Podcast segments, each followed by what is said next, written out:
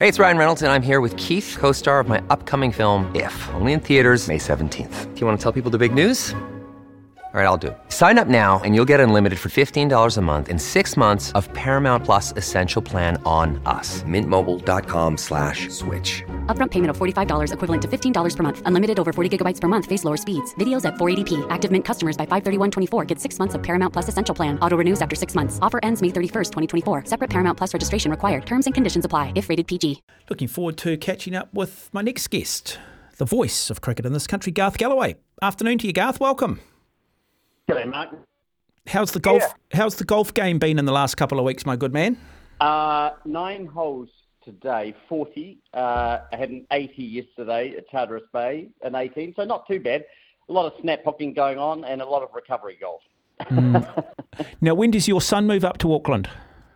He's on his way, actually. He's heading up tomorrow and he will be stopping to play at Paraparaumu, Yep. which is a great. I don't know if you played that course, Mark. No, I remember Tiger Woods played there, didn't he, when he came out? Was Yeah, it? he did. Yep. He did. It's a fa- it's, I think it's one of the best courses in, in New Zealand. It's a magnificent place to play golf. So he's winging his way up there and starts work, I think, next week in Auckland. So well, that's that's one out of the, you know, one away. No, mate, you won't know what to do with yourself, mate. You'll actually have food left in the cupboard.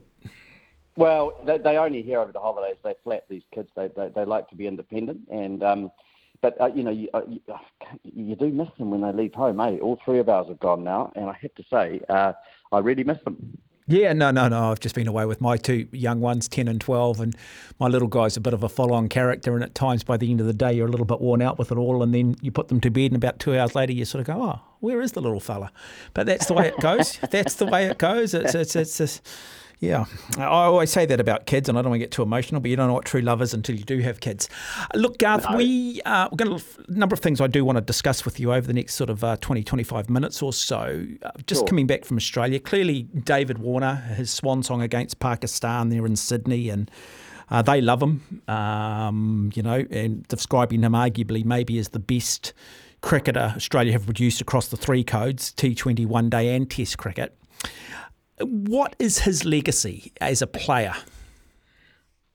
I think it's a you know it, it's it's an incredibly hard question to answer. I mean, because I think when you look at a legacy of a player, you, you have to look at all aspects. So, uh, so for me, uh, that means unfortunately you have to include uh, the fact that he cheated in Test cricket. Um, I mean, but if you look at his figures, uh, I mean his his longevity has been amazing. And bearing in mind that he was banned for 12 months um, after that sand, sandpapering incident. You know, 112 tests, 8,786 runs at 44, uh, 26 test hundreds, you know, fantastic effort, and 37 50s. And, and so, you know, his conversion rate, 26 times 100, 37 times 50, was very good. Uh, top score of 335 not out against Pakistan. Then you look at his ODI record, 161 matches uh, nearly 7,000 runs, an average of 45.3 and 22 hundreds. Uh, and then finally, 99 T20 games, uh, 2,894 runs at 32, which is a good average, a strike rate of 141, which is excellent. Uh, one of uh, very few players to have scored 10,000 runs in T20 cricket because, of course, he's had so many seasons in the IPL and the Big Bash and so on. So, you know, as a player, um, typically Australian, I think, brash, um, you know, uh, uncompromising, uh, very good in the field. Uh, another part of Warner's legacy will be his fielding, his catching, and an outstanding athlete who who has kept himself very fit. Uh, but against all of that, uh, you, you have, uh, you know, Newlands 2018. Uh, Australia had won the first test at Durban. Uh, they lost the second uh, badly uh, at, at Port Elizabeth. And then in the third test at Newlands, South Africa batted first, scored 311. And in that test, Dean Elgar scored 141 not carried his bat. He's, uh, of course, the player who's just retired, having scored a magnificent 100 against, or announced his retirement, having scored a magnificent 100 against India. Uh, and then, uh, and, and, it was, of course, during that first South African innings that that Warner, uh, Bancroft, and Smith uh, were found to be in, involved in this, you know, this cheating. And and I think Australia had so many things their way, and, and I think that's the thing that, um, for me, will will always put this thing into context. When thing got things got tough for them, when they lost that second test, and then they were struggling in the third test, you know, those players resorted to cheating, and I, I can't forgive them for that. in, in the sense that you, you, know, it will always be a stain on the game, and it always shows mm. you that they would do anything to win. And I think the question that will always be asked, you know, is what what what else have they done in the past? Some of those players. In fairness to Warner, he has always said that one day the truth will come out, and and that to me uh, implies that there were other players implicated, and his role may not have been as you know quite quite as bad oh, as it has been. Oh, oh look, I, I, believe the whole team knew what was going on. I don't believe for one moment we've all played in team events. It's a bit like when we had the situation with the All Black having that little interlude in the bathroom at an airport, and some All Blacks pretended they didn't know what was going on. I'm like, yeah, yeah I don't buy yeah. any of that rubbish. You can distance yourself all yeah. you want. I'm sure they were getting high fives as he walked down the plane, having played in those, uh, you know, having been in those sort of lads, you know, young men and what, whatever you want to call it, whether you represent Australia or playing at club level. Was David Warner, when it comes to Test cricket, was he the original Bazball? Uh, no, no, I don't think so. Um, Did he change the game as an uh, opener?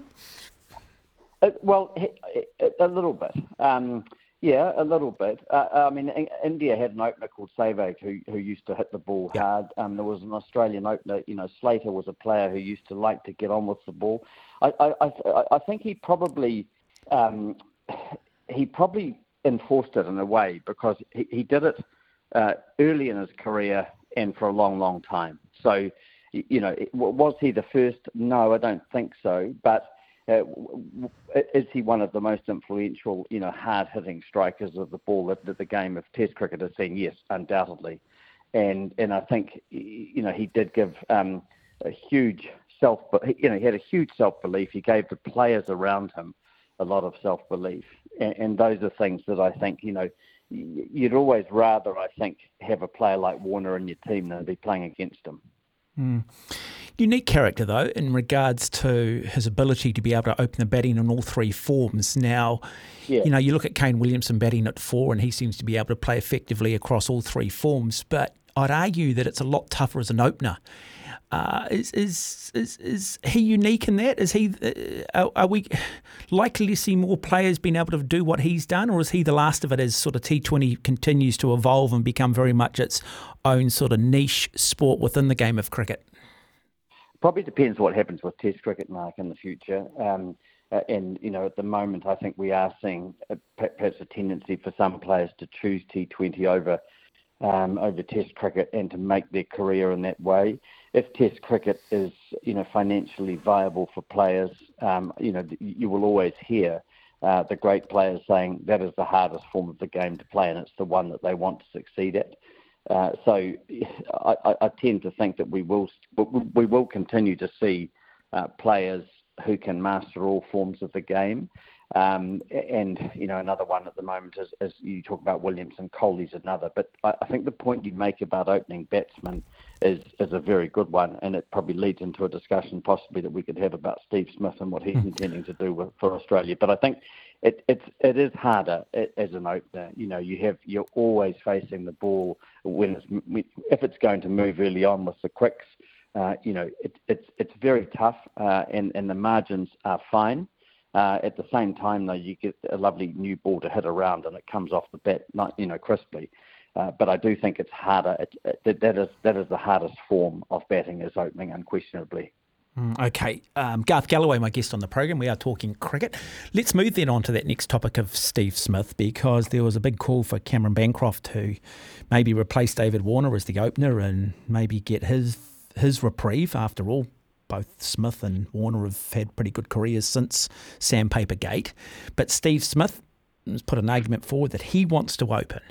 I I struggle with a little bit. I mean, I just look at his career at the moment: 105 matches, 9,514 runs. He averages 58 runs um, in Test cricket, and he scored 32 100s. If it ain't yep. broke, don't fix it. Did you see this coming? Is the smart? Will he be effective? Um, I, I, did no, I didn't see it coming, and I thought, uh, you know, Bancroft or Renshaw were the obvious Australian, you know, and everybody's been talking about which one of those two uh, would come into the side. I don't think anyone saw this coming. I think it's quite extraordinary, and and I don't know what Smith is trying to achieve. Perhaps he is thinking um, that you know it's it's it's one of the great challenges, and he needs that to keep himself in the game. Um, you know, he's played as you say. I mean, he scored nine and a half thousand Test runs. Uh, at an average of 58, 32 centuries that you've mentioned. Unquestionably, I think the finest batsman Australia have produced since Bradman. Uh, and, and, I just wonder if he's saying, "Look, I need I need to get some more out of the game, and this presents me with, with the ultimate challenge." Interestingly, reading an article today, you know, Michael Clarke says that he, you know, quotes quoted on it says he will be the best opener within 12 months, and don't be surprised if he breaks Brian Brian Lara's 400 record and the highest mm. test, test score against England, which is you know, which is an extraordinary endorsement by Michael Clarke, but he knows what he's talking about. I, I think um, I think it'll be difficult for Smith, uh, and presumably he'll get his first look at it out here um, against the New Zealand side. I do think that, um, as with all batsmen, he has been a little bit vulnerable early on when the ball moves around. That's mm. your best chance to get Smith early. Uh, so he's going to have to te- he's going to have to, to, to work very hard on his technique. But my impression is he, he relishes the challenge, and that's why he wants to do it. And, and I have, you know, I have to say, I, I admire the fact that he's prepared to stand up and do this. I, having said that, if I were Bancroft and Renshaw, I'd be absolutely furious. Mm-hmm. Yeah, uh, you talk about um, you talk about here Steve Smith having to work on his his form, but he's always been unorthodox. You're never going to yep. have him playing like Martin Crowe, are you? You're never going to have him playing David no. Gower type cricket. So, what adjustments does he need to make? Because he is so unorthodox. He moves around. He's well and truly out of the crease. Um, I mean, he's in, he's an ugly batter. Well, he's going to. I, mean, the, reality is that when he comes in down the order a little bit for Australia, um, you know, the, the, the, chances are that the openers have done a bit of. You know, Australia have produced very fine openers over a long period of time. At the moment, you know, they've got Warner and Khawaja, but they've been famous for for some very good opening pairs. And so, when Smith gets in, uh, you know, generally, generally uh, the new ball um, will have uh, you know been used for some overs, and the ball won't be moving around as much as it might have been at the start. Particularly, I think uh, for an opener when the ball is moving off the pitch, hitting the seam, and just moving late uh, as a batsman shapes to play it. And th- those are the things that Smith will have to watch carefully. You're right; he is completely unorthodox, and and I can't see that he's going to make any particular changes to his technique, but he might just have to be very, you know, he'll have to be very careful about where his off stump is, and, and I'm sure he will be. Uh, and he'll have to let balls go uh, that he might not be, be, letting go at the moment. I think that, that those are the sort of things that he'll have to do. Uh, and I think you'd be a brave man uh, to, to back against him succeeding. You are listening to SENZ. My guest on the program is cricket commentator Garth Gallaway. Garth, we're going to take a wee break here. Um, I want you to go away and just work on the top of your backswing with your golf. Well, I just I just, I just want you to do some visualising around that and get yourself a cup of tea. Yep. Because I'll we... do that. Uh, I've actually just got off the Watt Park. You'll be pleased with me. I've done the 30 minutes, and um, so I was blowing a bit when you crossed. I, didn't time things quite well. So a break would be good, and I'll be back in a couple of minutes. And we'll talk some New Zealand cricket and some domestic cricket. Garth Gallaway up next, or we'll continue the discussion. You're listening to SENZ. Don't be afraid to text the program on 8833. And of course, we will open the lines on 0800 150 uh, 12-time New Zealand Ironman champion Cameron Brown on the program coming up around 1.30. I uh, want to have a look at next weekend's 35th edition of the Mount Maunganui Half Ironman, one of the great events on the triathlon calendar. Cameron, a 10-time winner uh, these days, just retired as a professional athlete, still competing though in 2024 as a world-class age group athlete. But we are talking cricket. Garth Gallaway is my guest on the program. Garth, uh, work on the swing? Uh, yeah, yeah, still just as confused as I was before we spoke. just at the top of the backswing is where I get lost. Anyway, you, you just got to hold it. Apparently, I, am yeah. no point. Yeah. I only picked that up from what golfers tell me. Uh, Garth, you've been watching uh, both the men's and women's domestic T20 cricket competition here in New Zealand on TV. Let's start with the women's comp. What observations have you made? Um, really, really enjoying watching it. Uh, for starters, you know, it's it's good coverage, and and you know, two games a day. You can just have it on have it on the background with my iPad. I think the the, the thing that I've noticed about the women's game is is, and you and I have talked about women's cricket in New Zealand before. Um, yeah, the starting point, I suppose, with T20 and the way it's covered on television is that it, it's a it's an entertainment package, you know. It's it, and that's fair enough. That's what the T20 game is about. Um, and, and the the sort of analysis that we hear from the experts and so tends to be consistent with that. Um, you know, I watched the game yesterday between the Hinds and um, and Wellington, and the Hinds were uh, what were they? 89 for three, chasing 105 or so, and uh, so they needed 19. Uh, what do they need? They need 21 runs off 30 deliveries with seven wickets in hand. And Hannah Rowe was in batting for uh, the Hinds. Jess, uh, uh, Melie Kerr came on to bowl, and you know all that uh, Rowe had to do, and the commentators said this at the time, was to guide the team home. But there was an experienced New Zealand cricketer. She took a, you know an almighty waft across uh, the line and was bowled by Kerr and you then saw um, the the the, the uh, Hinds just completely capitulate. They just fell over, having needed 21 off 30 with seven wickets in hand. This is this for me is quite a common theme in, in, in women's cricket in New Zealand, and it's something that I think um, think we should be worried about. Uh, sides just don't seem to be able to close out games in, in a brutal way, and, and if we if we reflect back on the World Cup at home last year in 2022 uh, you know, New Zealand really did. Uh, you know, I, I just felt that they choked under pressure when, when they were put under pressure, really choked. And, you know, in that first game against the West Indies, uh, the West Indies scored 259 for nine. Uh, New Zealand all out for 256. They were 123 for two at one stage. Uh, they then became 162 for six, and then there was a great partnership which took them uh, quite close. In the end, they needed 44 off six overs, and they just fell apart. I, I, uh, we saw them also Garth, similar. Sorry, Mark, yeah. in games against South Africa and England, and you know it, it's a theme that I see in the international game. I've seen it in the Pakistan series over here when Pakistan have been here. And I see it being mirrored very much uh, in the domestic game.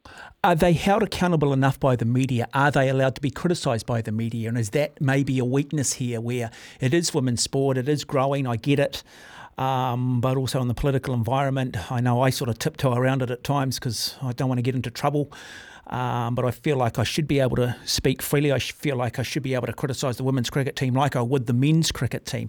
Uh, are they? Is there enough accountability? Is there enough pressure put on these players?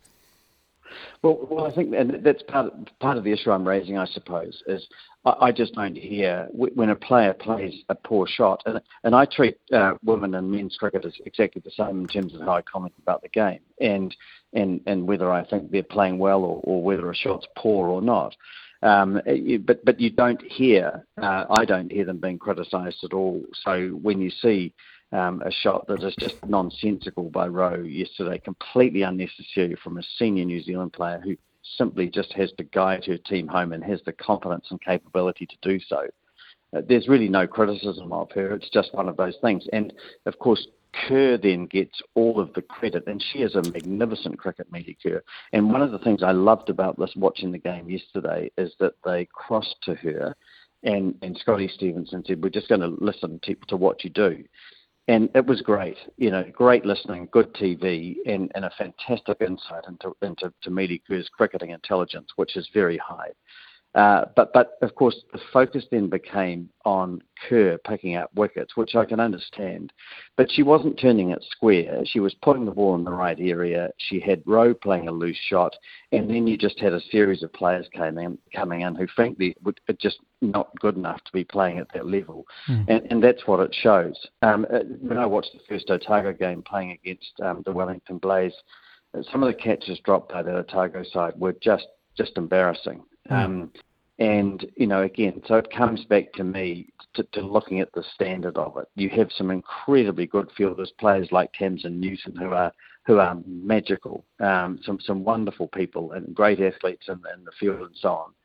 But the standard, I think, is is worryingly low, and and you have players like uh, Georgina Plimmer, who is playing in the New mm. Zealand side, and she's had a good season this year in, in the T20 side to her credit.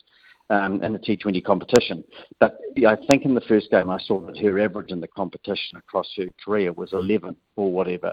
Now she's a player who's playing for New Zealand. Um, so, so, again, I have you know, real question marks about about the standard and and whether or not, as you say, people are being held held to account appropriately and so on. I, I, worry about it because I love watching women's cricket. Yeah, I, it's become a game that is so good to watch. Oh no, look, but I, I agree. I mean, you, you, want equality, we want all of that, but at the same time, you've got to be held accountable as well. You know, you want you, you want the game to be professional. You want players to be remunerated well. Yeah, you, you, you've got to you've got to accept that. Well, I haven't heard. I, I don't think I've heard at, at any stage players being criticised for poor shots and so on. Yeah. Um, in the same way that male cricketers that would be criticised. And so maybe that's another thing that we all, we all just have to think about. I mean, there's nothing there is nothing wrong with saying um, that's a poor know, shot. Suzie Bates yeah. has played a poor shot in the same way if she plays a good shot. Uh, you know, that's a great shot.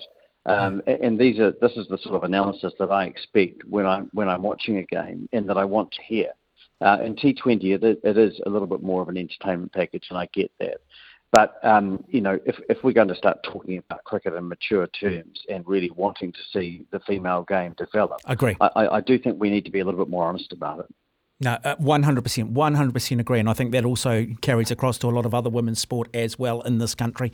And I, I, I know, you know, in the broadcasting role, just how, yeah, yeah, just how you've got to just constantly tiptoe around it rather than just being able to come out and be honest, as you said, purely in a sporting sense. Yeah, well, I won't. I mean, I, you, you, know me, Mark. I'm not going to tiptoe around no. it. Uh, uh and well, I, am pretty, I'm pretty, I'm pretty good at not tiptoeing around it either. But I'm still yeah. very aware, though, that you know of how I construct it, and I often have to. I find myself often having to um, then draw some sort of comparison to another women's sport where I then have to make sure that I say something positive. Um, Look, I, I always think with with criticism, the key is that that people who are commentating and have a position of, of real responsibility in terms of, of, of what they say, that the key is that, that, that criticism has to be fair and it has to be balanced. And and so long as you're you're meeting those objectives, then I see nothing wrong with it. In mm. the same way that that praise should be fair and balanced as well, and not gushing, you know, and obsequious. Hmm. Now, okay, look, Garth, we're going to wrap it up, but just before we go, look, we've got the second T20 live tonight here on SENZ being played in Hamilton, New Zealand taking on Pakistan. What is the meaning of this T20 series? Really, we're focused on the test matches, aren't we? And the test matches against Australia. So, do these T20 games have any bearing on those test squads and or the game's just too different? No, is the answer. Um, but I think with the T20 World Cup coming up in June, uh, both Pakistan and New Zealand are looking to to establish who is in their top 12 or, or, who's their starting 11 and so on. So, and I think, you know, we saw in that first game, I thought New Zealand played very well against Pakistan. Um, Pakistan, I think, struggled at, at uh, Eden Park, and I think we'll see a different Pakistan side tonight. I hope we will because they really struggled to get their bearings on that ground, and they're not the first um, team to do that, and they won't be the last. Uh, I think for New Zealand, you know, the, answers to the team are, are, quite clear. Conway, Williamson, Mitchell, Phillips, Chapman, they all seem to be you know, finding their places, and, and, and they'll be in the first team. Southee, Henry, as well, and Santner. And and then there's the you know the conundrum around Allen and whether or not you know he is going to be able to bat through, for example, to, to through a power play. He's only done it five times in 36 games. He's he scored a very good 34 or 15 uh, against Pakistan the other day. Uh, I, I still think, um, for me, he's still playing for his place um, he's going to have to come out of the series averaging something like 30, 35, 40 uh, to prove that he's good enough in, in this sort of quality. And I think if Shaheen can get the ball swinging tonight, that's going to be one of the really interesting con- contests to watch. Uh, so, it, so while um, not relevant at all, I think to the tests, Mark, uh, I do think with the T20 uh, World Cup coming up, there's a lot for these players to be playing for. Garth Gallaway, as always, thank you for your time on the program this afternoon. Greatly appreciated. Lovely to talk to you, Mark. There you go, Garth Gallaway, one of the voices of New Zealand cricket. You'll hear his dulcet tones over the summer as well as we bring you an international, as we bring you the summer of cricket here on SENZ.